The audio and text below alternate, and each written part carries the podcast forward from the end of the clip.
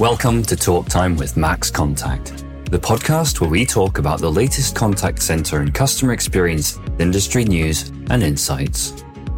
Join us as we welcome industry experts, discuss actionable strategies you can apply to your business, and help professionals like you on your path to long term career progression and success. I'm your host, Sean McIver. Welcome to another episode of Talk Time with Max Contact. I'm your host, Sean McIver. In this episode, we welcome Rob Wilkinson, the current customer experience consultant at the Car Charge People, with over 20 years experience in CX and EX in a range of different industries. It's safe to say Rob's an expert and self-confessed CX and SaaS geek. From one geek to another, welcome, Rob. Cheers, Sean. Thanks for having me on. No problem at all. Did I miss anything in the introduction there? Any hidden skills that we should be aware of? No, I think I think you've covered it. I think the sector specific stuff, I'm quite fortunate to have worked with lots of different businesses and I think nearly every different vertical. So banking, insurance, legal, public sector, retail, telecoms, utilities, travel, and now with the car charge people, green tech, which is very exciting. Yeah. So hopefully that kind of cross sector experience gives me a bit of a different insight to maybe people who've got a bit more of a niche background. It really does. And you've primed me for my first question beautifully. So thank you so much for that. Good. You have over 20 years of experience in the CX and EX industry. Can you talk to us about your career path and some of the key moments that shaped your customer service thinking? And what I want to hone in on as well is you've worked in telecommunications industry at Vodafone and Carphone Warehouse, and then more broadly consulting and now the automotive industry. And in particular, how does CX differ between all of these industries and, and how do you adapt to the differing needs of these industries? Or in fact, are there actually standard things that you find across all verticals? I mean, that's a big question. Good question. Yeah. No, no, no. It, it's important though. It, you're right because you do see these plots, these graphs from time to time, don't you? Where it says that this industry is brilliant and this one isn't, or you know, the usual suspects are in the top quartile and, and all that kind of thing. And for me, I've never really found those a very fair comparison so the reason I say that is that the experience that's provided by companies isn't dictated to them by the industry that they're in. So there are constraints that industries have versus each other. Yeah, that's true. So by that I mean a housing company who doesn't have any competition and doesn't charge a premium service to their customers will have different restrictions and constraints on them than a like a premium bank like First Direct, who's got loads of money, lots of competition, and needs to wow their customers all the time. So there are those kind of constraints, but ultimately the industry isn't really driving good or bad customer experience. I don't think. If you've got um, two banks with the you know good people with systems and tools that everyone has access to and looking after you know a similar demographic of customer, one of those banks can do a terrible job and the other one can do a great job because there's things that they're doing differently with the same tools at their disposal. So when you look at the industry, companies deliver experience, not industry. And I believe, therefore, that it's not industry specific as to whether you're going to get good service or not. At the end of the day, if I'm a customer, I don't care what industry you are in when I ring you up, right? if I ring up my bank this morning or contact my bank, however it might be, and then I have a great experience, then this afternoon I'm aware that I need to ring up my energy company or contact my energy company, then my kind of expectations are what happened this morning, good or bad, because that's what I'm comparing you to. That's what I think is good or bad service. And that isn't industry specific. So I just want my query answering and I want you to do it as, as well as you can. So we should be able to do that really well. It sounds very simple when I put it like that. I'm listening to myself say that. As we know, it's it's not always that simple. But the principle is we just need to answer people's queries, resolve their questions and and do it well. So that doesn't matter where you're from or what industry you're from. Is there a degree, however, uh, I'm going to offer a counterpoint here, not to disagree with you, but just to kind of explore this a bit more is there a degree of, I suppose, I don't know what the right phrase for it is, but almost customer investment? For example, if I contact a energy company, I have an expectation of resolving my query. If I'm buying a new car, or if I'm buying a house or if I'm, you know, something that's a big ticket, high emotion investment piece, my expectations are maybe different there. How would you respond to that?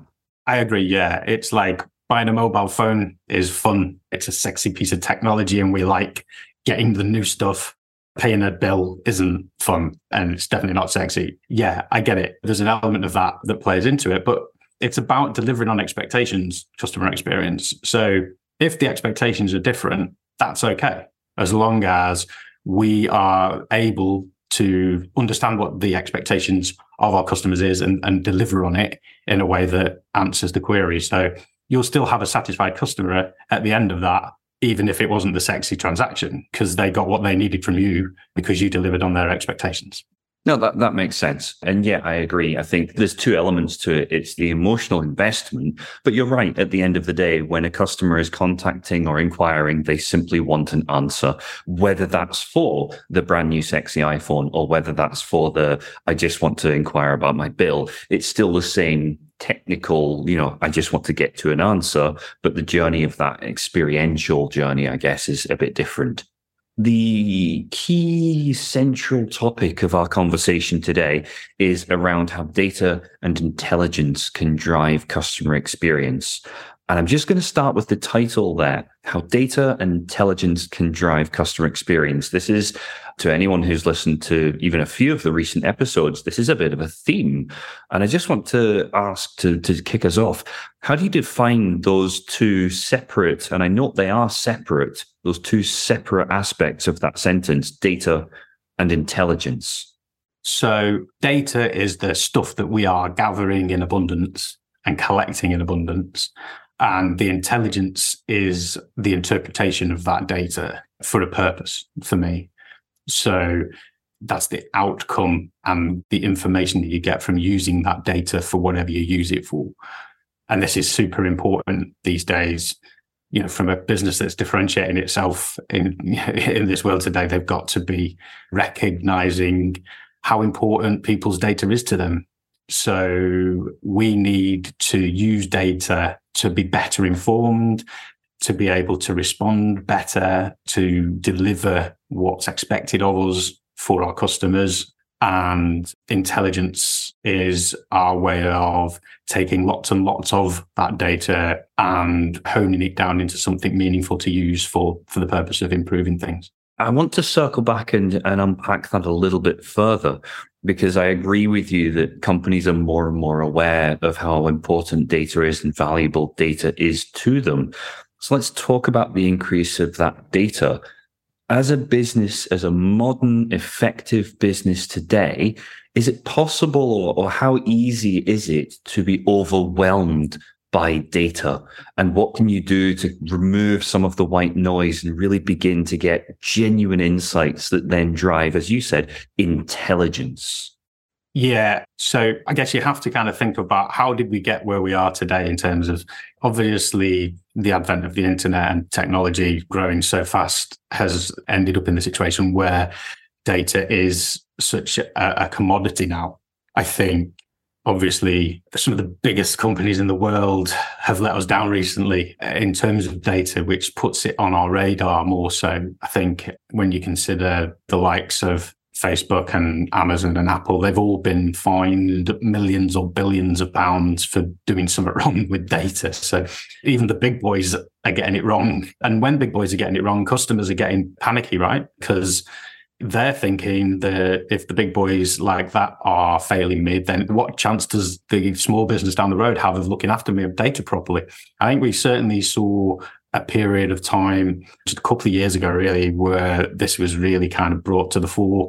It was just before COVID. It was round about the time where all these kind of companies were breaching the rules that had come into place. Obviously, GDPR being a particularly recent thing that came out and basically, we find ourselves, I think, in a situation where there was a McKinsey report around about this time. I remember reading it well. And it said that 87% of customers won't do business with you, something like that, if you're untrustworthy or if they don't, if they think there's an issue with security. So mentioning this as a bit of a background for the reason for needing to be able to do data properly.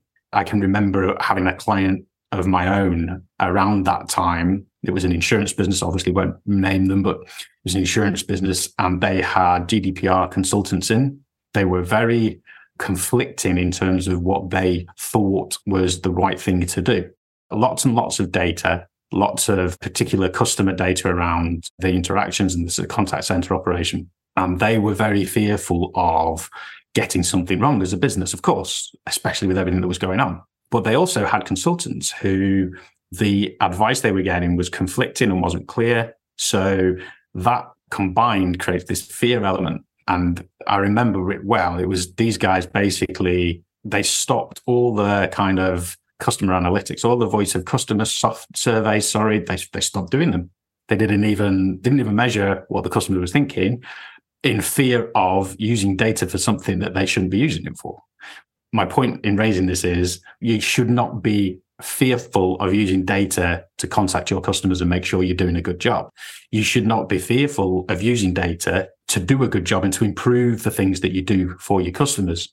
Don't be overwhelmed by all of the data. I mean, there's great technology that can help you get around the vast amounts of this data, but you just have to make sure you're doing it in a way that not only is obviously best practice from a compliance perspective, which is critical, but also enables mm. everyone who is involved with data within your organization to understand the role that they've got to play in it. Does that make sense? It does. It absolutely does. And I'm glad that you've actually touched on the security and privacy aspect of that, because I think that that's something that is super critical and we need to be mindful of and got the Cambridge Analyticas of the world. You know, we live in not only a post COVID society, but in a post Cambridge Analytica society. And that has drawn people's personal data into the lens and under the microscope. And you look at what happens even with business data. You know, there is so much information out there that is available. And I think that it's a really important point to make. I also want to come back around to what you were saying around having huge amounts of data. And I remember reading some of the passages in Measure What Matters, which talks around actually know what questions you're asking, know what data points give you the answers to those questions. And that's what you should be measuring. Yeah, I call it data mapping. I probably didn't invent that. I say I call it data mapping. Claim it, have it claim it. I didn't come up with that. Someone's obviously said that, and I picked up on it. I, I, do that as a consultant. You kind of you, you soak up what everybody tells you, and you become like a jack of all trades, master of none. But it is it's data mapping. So you're quite right. So in our world, we do lots of customer mapping in terms of journey mapping. It's dead similar, really, um, just looking at the data, not the customer touch points. So you need to identify all the different points where the data is coming in categorize them as well. And I think you touched on this. It's um, from a compliance kind of uh, regulatory and security perspective, it's about the need to service. So if that data is data that you need to service that customer, then it's okay to have it and ask for it. So by that, I mean, if I'm going to sell someone a mobile phone, I need to have their address to send it to. And that's personally identifiable information that I'm okay to have at that point.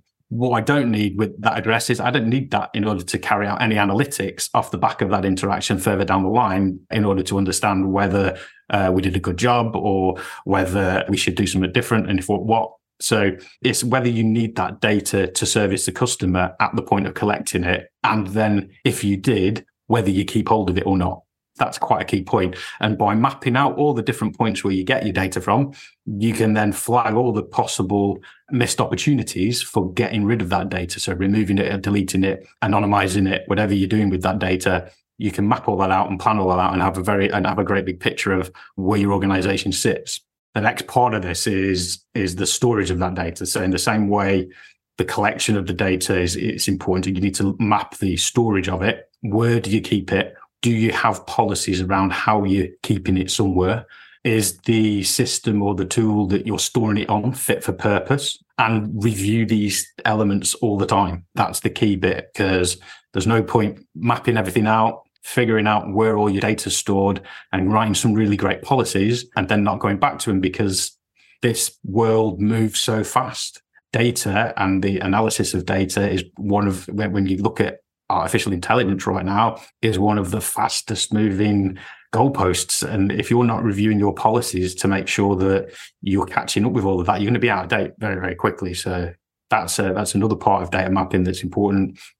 And I think as well, there's a real importance to stress test kind of what model you're using with your artificial intelligence and, and, and the analytics of that within your data plan. So without proving that you've done that exercise and tested the algorithms, if you've not tested them properly, then you can't prove that you're not at fault if something doesn't go right or if there's a breach. So the other thing I mentioned, I think, was um, people and the operations and how they use the data. So the quick kind of rules around this are access to data. That's got to be role based and there will need to be ways of ensuring that only the right people get access to these tools and this stored data and these analytics uh, equipment. Um, the reason that's so important is that I think when you look at breaches of all these things we've talked about so far, a third of the breaches that are happening are down to a member of staff, an ins- insider threat, I think they call it.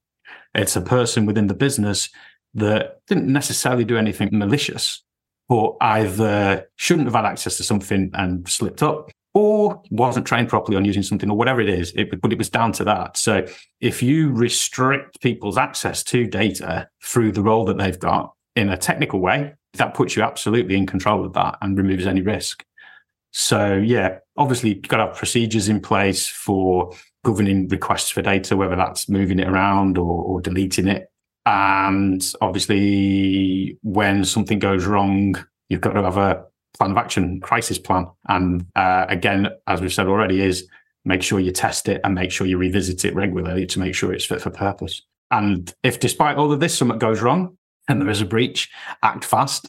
I think that has been not just from a kind of a compliance or best practice piece, but from a customer's perspective. So, yes, you've got to act quickly to prove that you've done everything you can to limit the impact of any breach. But from a, I don't want to call it a PR piece because it's far more important than that. But eh, from a customer's perspective, I think when I said before about like 80 odd percent of customers won't do business with you if they're concerned over security, that feeds directly into that. So super important to prove when things do go wrong that you actually you know what you're doing, that it wasn't the norm, it was mistaken, that you've acted and dealt with it responsibly. That's data mapping, operations, and then I guess the final thing is the systems tools, the actual tech that you're using. So your infrastructure, how much data you're storing in that infrastructure, whether you've got any kind of applications that customers are using and it's customer facing. They need to be like privacy first, coming up with these things. Privacy first sounds about right. Yeah. Design it with privacy in mind from the beginning. You've got to balance that with user experience. Don't get me wrong, because there'll be lots of UX designers out there who say, no, it's all very well and good talking about privacy by design. But this day and age, it's important and it shouldn't limit how we do things. We have to mix it up. We have to get move with the times and we have to be a bit clever about how we do stuff. So as long as that's at the, the forefront, if it's privacy first, then that'll be okay. And then obviously transparency, like I said, when something goes wrong, how you communicate that. You can also turn that into using this as a competitive advantage. So if you are transparent and you are building privacy into everything that you do and that you're demonstrating that that's really important. And by that, I mean your policies around privacy or even your like your cookie notice, the thing that everyone hates, right? the thing that jumps up every time you go on someone's website and asks you to fill in loads of stuff and, and everybody clicks allow all, right? I'm going to throw that out there. I think everybody clicks allow all, but how you approach asking for that information and putting that cookie notice up could be built into your branding. And it could be, we're asking this because we care and because it's important. And we know that that's important to you too. So please take the time to do this. Sort of things like that rather than just a great big cookie to click a button on can be really important. And I think it's an opportunity to turn this requirement into something positive, if you like you've opened the door on a whole range of different areas that we can go into. There's a couple of them that I that I already had kind of lined up. So thank you. I'm going to start by just asking around that data mapping piece, and then you've identified the data you need in order to answer the questions that you want to answer. Can you talk through how a business can effectively analyze a large data set to extract a meaningful insight about a customer behavior, whether that's the tools that they use or how do you go about approaching that? Because I think the challenge for a lot of businesses, certainly from what I've read and seen and from my conversations, the challenge for many businesses is in fact that there's almost too much data. It's difficult to know where to start. You know, in a contact center, you've got frontline staff who are feeding back information all the time, but it's all biased based on the individual and trying to get a theme or a sense of something that's a broader issue can be challenging. You're measuring a whole range of different metrics in a contact center. How do you begin distilling this bloat of data in this map and kind of going, I need to know where my efforts are best focused. And I think that's a really challenging thing for people to know. I think once you've built that picture up, once you've got that map of all your data and you kind of you know where it all sits and you know the different pieces of information that you're bringing in it's at that point you need to try and come up with something that's an objective that you need to deliver on so there's got to be a reason for doing a piece of analysis or for driving some insights so what's the um, the objective of the exercise you're about to undertake and use this data for. You may have, like you say, a customer feedback requirement. You might have a another business critical requirement. The outcome that you're trying to deliver for them is the place to work back from. It's a complex thing, and I think it's something that I think a lot of businesses have a challenge with in trying to understand and really begin to to take kind of one challenge at a time because you know as as with anything you can't fix everything at once.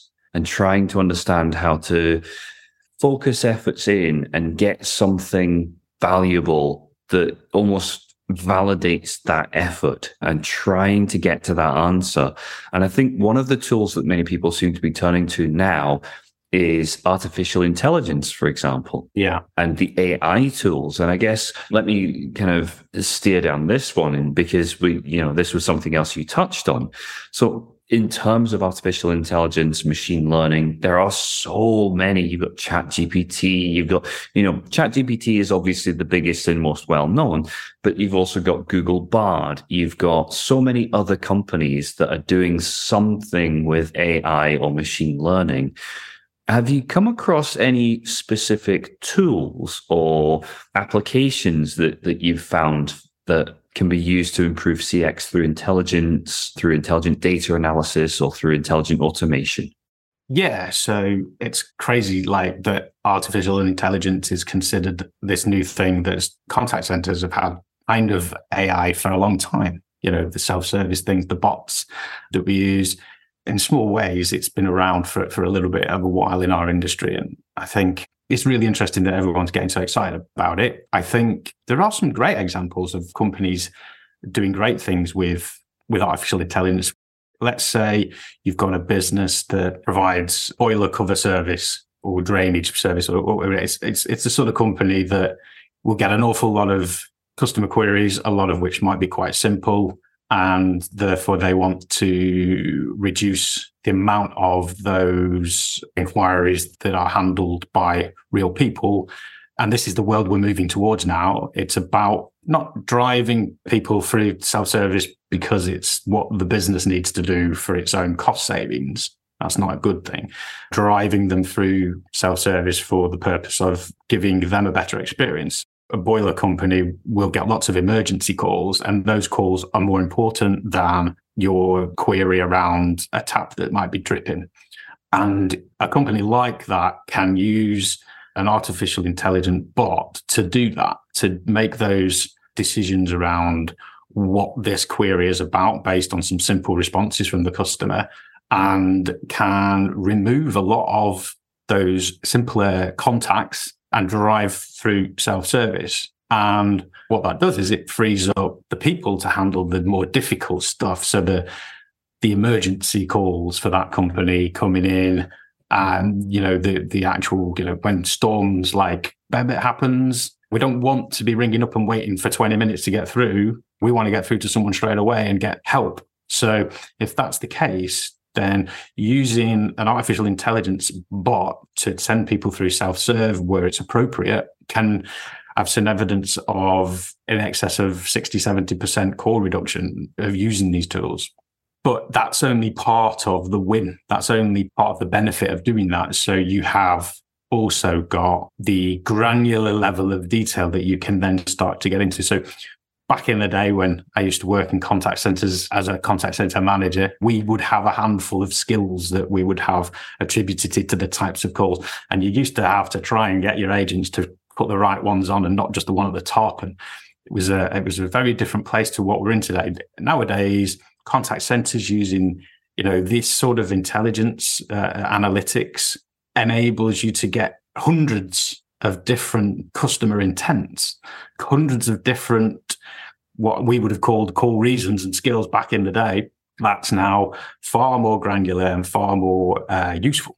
And you can do a lot of stuff with that. An example of that would be talking about storms happening like Storm Bever. You could use that data to predict an increase in calls when a, a storm's going to come in quite accurately. And you could even predict the different types of calls that are more likely to happen depending on the, the nature of the storm. So if it's going to rain loads, then you're probably going to get loads of calls around roofs and roof issues and wind and that sort of stuff. So that then translates into positive stuff for resource planning because those guys are then going to be able to say, okay, we need to react here because this storm's hit. Let's take those lessons we've learned. Let's take that evidence that, you know, stuff have happened in the past and let's apply that to, to what we do to do our job better. So yeah, that's an example, I think, of how you could use it. And there will be so many variations of that potential story, but that gives you the kind of the art of the possible, if it were. Yeah, and I think that's a really good way of illustrating eh, your point exactly. We know that there's a challenge in the industry with recruitment and retention. We know that there's an increase in demand. So you've got this imbalance of the scales. And if it's possible to use AI and ML in a way that allows you to restore some of that balance on the scales, your employee experience improves, your customer experience improves because they're not having to wait for as long. And you can see that benefit affecting both sides of that scale. Yeah. Unfortunately, we have come to the end of the time that we have available. I would love to pick up this conversation again in future. There's so much more that we could unpack on this. However, I just want to take a moment and say, Rob Wilkinson, customer experience, employee experience geek, it's been fantastic. Likewise, thanks for taking the time to chat. No problem at all. And yeah, thank you very much. And uh, hopefully everyone listening got a lot from that, as I did. And yeah, we will look forward to hopefully speaking to you in the future. Thanks, Sean. Thank you. Talk Time is brought to you by Max Contact. To find out more about Max Contact and how our customer engagement software can help you and your teams provide smarter customer experiences, visit maxcontact.com and book your personalized demo today. Be sure to search Talk Time with Max Contact in Apple Podcasts, Spotify, Google Podcasts, or anywhere else podcasts are found, and leave us a positive rating to help other like minded individuals join the conversation. Finally, before you go, never miss a future episode by clicking the subscribe button and turning on notifications. On behalf of the team here at Max Contact, thanks for listening.